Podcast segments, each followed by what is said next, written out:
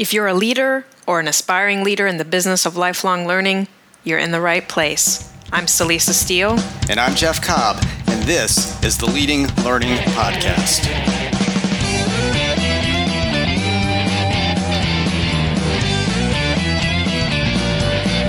Hello, and welcome to episode 197 of the Leading Learning Podcast, in which Celisa and I are going to talk about the concept of leverage. And specifically, we're going to talk about how leverage works in lifelong learning and the business of lifelong learning.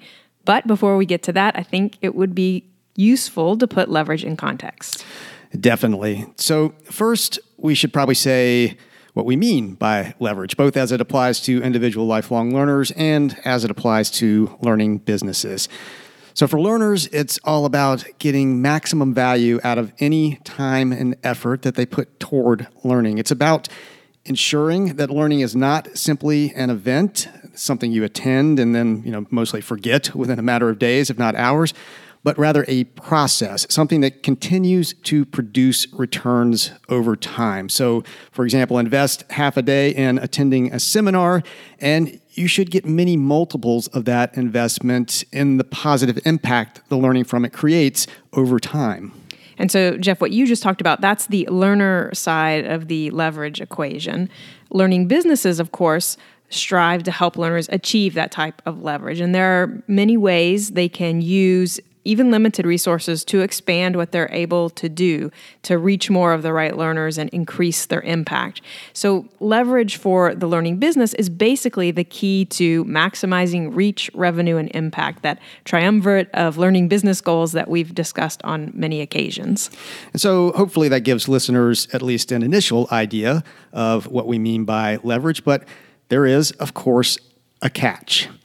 As essential as leverage is to the success of a learning business, you really can't pursue it in a vacuum and expect good results. You have to also have vision and insight. Yeah, and you actually need vision and insight first. And so we're going to break those down at least briefly before heading into a deeper discussion of leverage.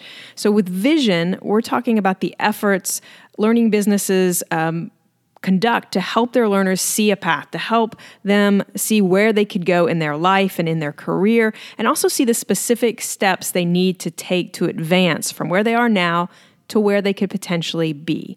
So that's the practical side of vision. And then there's also a higher level aspect of vision that's about the positive change we aim to create for the field or the industry or the profession that we serve. So, how will we elevate the profession and, and set the standard for the people who work in it?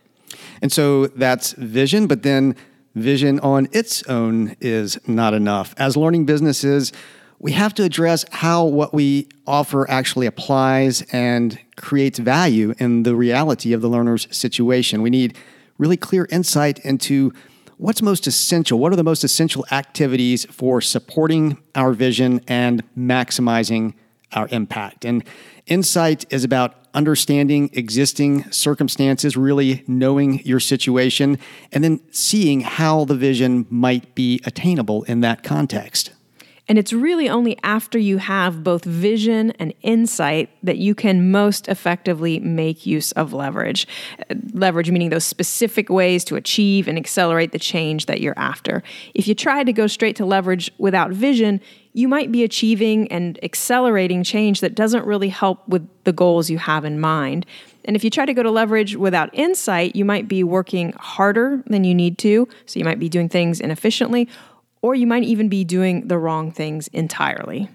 And we're thinking that uh, both of these concepts, uh, vision and insight, might be worth devoting a future episode to. So stay tuned for that. But for today, we just wanted to make sure we note their importance and how they relate to leverage. And you know, the whole point of pursuing insight and insight that is tightly connected to a clear, compelling vision is that we need to create need to create leverage, maximum leverage, and really, it's the most powerful thing a learning business can do now or in the future, for that matter. Create leverage for ourselves, and of course, much more importantly, create leverage for our learners. So, now that we've set the stage, we can turn to talking more specifically about how to achieve leverage. And one of the key areas we're going to focus on is technology. Technology is definitely not the only source of leverage for learning businesses, but it's clearly a major one in our current world. Uh, a lever, after all, is just a type of technology, and technology is fundamentally about creating leverage. But after we have that compelling vision and after we have insight into what's really needed, because then our choices about technology are clear, they're focused, they're strategic, they're not just uh, driven by our whims or by the latest trends. So then, you know, what are some ways we can gain leverage as organizations in the learning business and, and focusing mainly right now on technology as a, as a source of leverage? Well, we're we're quickly reaching a point where technology can boost our capacity significantly by extending and enhancing our capabilities for creating learning content rapidly and facilitating learning experiences. So, in e learning, for example, a platform like Wildfire uses artificial intelligence to create learning content. You provide source materials, so simple text, PowerPoint, or video, and then Wildfire generates what it calls active learning experiences. So these aren't just page clickers. These are you know really active learning that it's creating, and it's, it's won awards for doing this. And so we'll put uh, this URL and others in the show notes for this episode, um, which you can find at leadinglearning.com slash episode 197. But you can find out more about Wildfire at wildfirelearning.co.uk. Now, another development tool that makes use of artificial intelligence is Quillionz. And in the case of Quillionz, the AI creates assessment and quiz questions based on content that you feed into it. And you can find out more about that tool at quillionz.com. That's Q U I L L I O N Z dot com. Yeah, and I think that one's you know particularly valuable to any organization that uh, you know has to continually be generating questions that might support studying uh, for a certification exam of some sort, for example. Now, those are two ways to to uh, enhance capacity. Um, another is around supporting and facilitating learning experiences, and with that, we're reaching a point where AI driven interactions can really play uh, both a valuable and increasingly a viable role. So in 2016, for example, Georgia Tech added a new teaching assistant, Jill Watson, to its large knowledge based artificial intelligence or KBAI class. And Jill quickly became so adept at answering many of the thousands of questions that students ask each semester that very few of them realized that she was an AI driven TA, not a human TA. Yeah, and uh, I know that uh, Georgia Tech is continuing to uh, enhance their AI TAs and, and, use them at larger scale. We'll again include a link in the show notes where you can find out a little bit more about Jill Watson and, and kind of the, the current state of um, AI driven TAs. Another example is Jamie Good's Takeaways chatbot, and he first released that during the 2016 DevLearn conference, and it was designed to interact with users for about a two week period, starting during uh, the place based conference and then extending after it. And again, we'll put in the show notes a, a, link to a little more information about that chatbot and, and how it works. Um, but the interesting thing is, is that you know, even if none of these technologies that we're mentioning um, are perfect, they certainly are good enough at this point to already significantly augment the capacity of staff and subject matter experts. Yeah, I think it's interesting in particular what's what's possible with chatbots now. Uh, uh, any organization can really um, you know go figure out a chatbot and, and figure out how to leverage that in, in a variety way, of ways as part of a learning experience. So I definitely do encourage uh, readers to, to go and, and read that article about Jamie's chatbot. And in the meantime, uh, if you're looking to augment the capacity of your learning business, and we know so many learning businesses do want to augment capacity, in fact, we've even had an entire episode on that. If that is your goal, we definitely encourage you to check out our sponsor. CommPartners helps learning businesses conceive, develop, and fulfill their online education strategy. Their solutions begin with Elevate LMS, an award winning learning platform that provides a central knowledge community and drives learner engagement. To extend the value of Elevate, CommPartners provides a wide range of online education services, including curriculum design, instructional design, fully managed webinars, webcasts, live stream programs, and virtual conferences. Find out more at leadinglearning.com slash commpartners. And so now let's look at another key aspect of leverage. Yeah, so beyond enhancing our capacity, which of course is a, is a big thing, technology can also obviously dramatically expand our ability to reach more learners than ever before. And you know, e-learning, of course, is kind of exhibit A in this. It's a, an obvious example, but another area, and you just referenced it in talking about CommPartners, uh, Celisa, another area that we think is poised to play a dramatically bigger role in the learning business than, than it has so far is virtual conferences.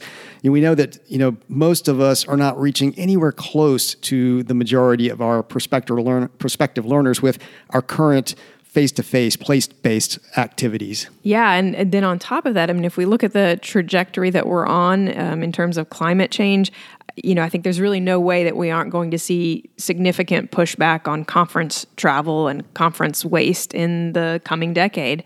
And so now really is the time to seriously look at virtual conferences if you haven't yet, or if you already have um, made that pivot towards virtual conferences, looking at investing and growing those and improving those ones that you've already launched. And um, I'll note too that virtual conferences um, really are a viable option for organizations of all sizes. Yeah, that's true. I mean, we've seen small organizations uh, really embrace the virtual conference form just to offer one specific example. We know that the Association for Healthcare Documentation Integrity, or AHDI, recently launched a virtual conference. In fact, they replaced uh, one of their annual, uh, their big annual conference with a virtual conference, and they're a very small staff organization, but you know they took time to gain that insight into their market that we talked about earlier, and because of that, they were able to identify this as a, a clear, significant opportunity.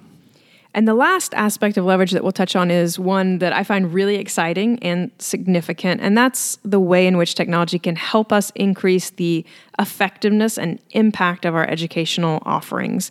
Um, so, tools like Booster Learn provide automated, structured ways to help learners review and apply and test themselves over time, you know, so following a, a course or a conference or other learning event.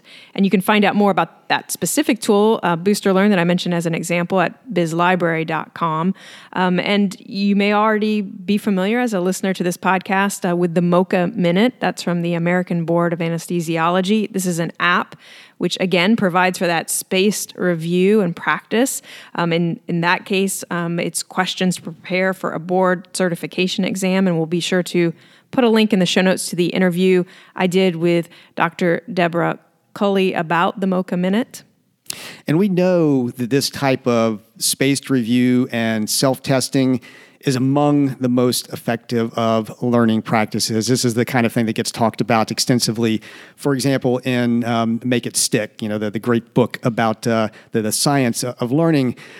But historically, most of us just haven't had the, the staff and the, and the volunteer resources for pursuing this, you know, for getting it together and, and uh, executing on it. And you know, I'll mention that um, inspired by the work of Mark Nilles uh, that he shared at uh, our Leading Learning Symposium a couple years ago, and then at Learning Technology Design. Celisa and I experimented with some spaced review and boosting after our virtual conference, after uh, one of the recent LTDs. And we did that uh, n- not with any fancy tools, but stuff that's really uh, within the, the range of any organization of any size. We used a combination of email, so just our standard email platform. We, we happen to use MailChimp and Survey uh, monkey. And you know putting those together we were able to do some boosting that was uh, that, well we think was engaging and, and effective uh, following the event. So you know technology helps but it doesn't have to be you know the, the latest greatest artificial and artificial intelligence uh, driven technology. Yes, and then aside from enhancing our organizational capacity, tools like these intersect with key ways we can create much more leverage for learners going forward. So, again, the key is to find ways that learners get maximum value out of any time and effort that they put toward learning. And there are many ways we can create this kind of leverage, but um, we want to highlight just three more that we think are critical. And the first of these is one that's uh, you know, dear to my heart. I've written and spoken about this a number of times, and that's curation. And by curation, we mean doing the work of sifting through the volumes of content that flow through any field or industry and, at pulling out the things that seem to make the most sense, seem to have the most value, seem to be the most relevant for the curator's audience. And traditionally, curation has been a pretty manual effort um, aimed at, you know, for example, coming up with content that you might share in a newsletter that goes out to your entire audience, or or a piece of content that's shared in an online community. And that's still very important work because this type of curation creates common knowledge and shared points of reference across the professions that we serve. And this is an important source of, of guidance to our learners. Um, and it's worth becoming better at doing it, more intentional at doing it. Yeah, definitely. We think it's so important that uh, we did actually devote uh, an earlier episode to curation aimed mainly at this type of curation uh, that, that, we're talking about, the, the, the, type that creates that broader base of knowledge across the professions that we're serving. And we'll definitely be sure to link to that in the show notes. And we also have a video on uh, using Feedly, which is a, uh, an RSS reader, really simple syndication reader, and using that as a curation tool that's very practical if you're looking to get started with or simply in, improve this kind of curation and have some, some technology to, to really help you support that process uh, over time. We use this for curating our own monthly Leading Links newsletter. And again, uh, check out the show notes at leadinglearning.com slash episode 197 for the link to that video and other resources for this episode. But now, of course, in addition to that uh, more manual kind of curation that we've been talking about, it is now possible to be much more automated and therefore personalized too with curation. And I'm thinking of tools like Self Study, um, which you can find out more about at selfstudy.com, which leverages AI to curate personalized learning content, or Rasa.io, which uses AI to create personalized newsletter content based on individual subscriber interests and, and their behavior as well. And these are, of course, you know, really powerful tools. Um, they create a great deal of value for learners, and it's the nature of the machine learning and the artificial intelligence behind them that they get they get better and better at time uh, over time. I mean, they learn um, as you're putting more into them, and are going to be able to really focus in on what an individual learner needs. Um, but I, I, will I will admit that um, I, I worry at times that we may become too intensely personalized and individualized in our learning. Um, and I think we may think that, you know, technology is, is going to sort of take care of everything for us. I, I always reference T.S. Eliot on this. He talks about uh, dreaming of systems so perfect that nobody will have to, to do any work, or in this case, nobody will have to, to do any, any learning. And I think, um, I, you know, I think as, as, as, attractive as that can sound on a certain level, um, we need to still be thinking about um, sort of more more communal um, forms of learning, not the so intensely personalized and individualized. And, and so that leads us to the next lever that we'd like to highlight. But before we get to that next lever, we want to thank our sponsor. Authentic Learning Labs is an e learning company that offers products and services to help improve your current investments in education. One key product is Authentic Analytics, a dedicated suite of visualization reports to help analyze and predict the performance of education programs. Organizations use Authentic Analytics to easily scan through volumes of data and intuitive visuals, chart performance trends, and quickly spot opportunities, issues, and potential future needs. Find out more at leadinglearning.com slash authentic. And so now on to that next lever, community.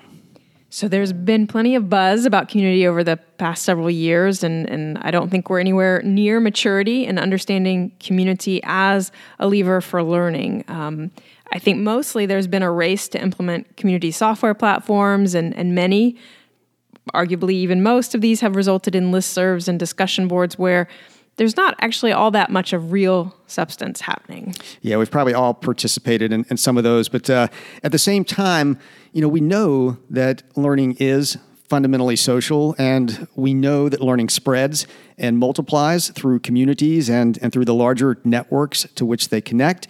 You know, I think our, our challenge with community is not so much one of technology. There's plenty of technology there at this point, as you uh, uh, indicated, Celisa. But but again, I think it's one of vision and insight and um, and prioritization. You know, if I were going to put a single role in place at your average learning business right now, it wouldn't be an e-learning designer. It wouldn't be an LMS administrator. Um, not even a data analyst, as important as uh, we think that is. It would be someone who's in charge and solely focused on uh, curation, particularly that sort of you know broader knowledge base type curation that uh, we were talking about, and community. The combination of these two things, and then you know having their activities tied to le- uh, to clear learning goals and outcomes that uh, the learning business is trying to create in in the profession in the market that it serves. Right, and so we've been talking a lot about our activities as organizations, as learning businesses, and we've also been focusing on technology. But the final lever we want to highlight in this episode is not fundamentally about technology, it's about shifting power and responsibility to the learner. Right. And this last lever is meta learning, learning about learning, learning to learn. And we feel it's a skill set that the adult population throughout the world is is sorely in need of right now. If you think, dear listener, about your own experience in school, chances are you were never really taught how to learn effectively. I, I know I wasn't, and Celise, I'm, I'm assuming you probably feel the same. I can concur that I also feel like I wasn't really ever told how to learn. So we need that knowledge, and you know, it, in fact, it, it's really only been in the the past decade or so that we've started to have the research, started to have the consensus around um, what really works in, in learning and, and how to learn effectively. And this is, of course, knowledge that we really have to be sure our subject matter experts, our presenters, and our facilitators possess. They need to know about this. And I think many organizations still have room to improve in that respect, just making sure that their SMEs and presenters and facilitators really are solid on what makes for effective learning. But then, even more importantly, this is also knowledge that our learners need. We need to teach our learners how to learn. And this is something that I think most organizations don't do at all. They're not really even focused on that. Um, Malcolm Knowles, the, the father of andragogy, adult learning theory, he once said that it's a tragic fact that most of us know only how to be taught.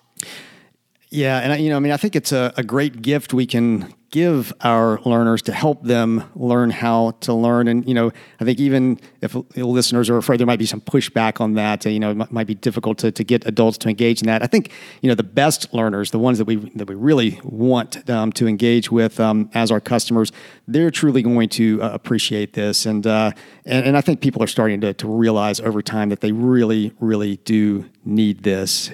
So, as you know, a little help with that, we have uh, uh, not too long ago published an essential guide to andragogy. Um, we'll be sure to link to that in the show notes. We also did an episode on adult learning theory. We'll be sure to, to link to that as well. So, those are two valuable uh, resources for learning businesses that want to up their own game around meta learning and want to, to know the ideas that they, they should be conveying to their adult learners. And then we also uh, have coming up, um, in fact, it's the, the, next episode after this one. So depending on when you're listening to this episode, it may already be uh, available for you, but definitely stay tuned for it. Uh, um, and that's an interview with Scott H. Young, who's uh, recently published a great book called Ultra Learning, um, which is you know really about taking on big, ambitious, challenging learning projects. And he talks a lot about meta learning and about you know what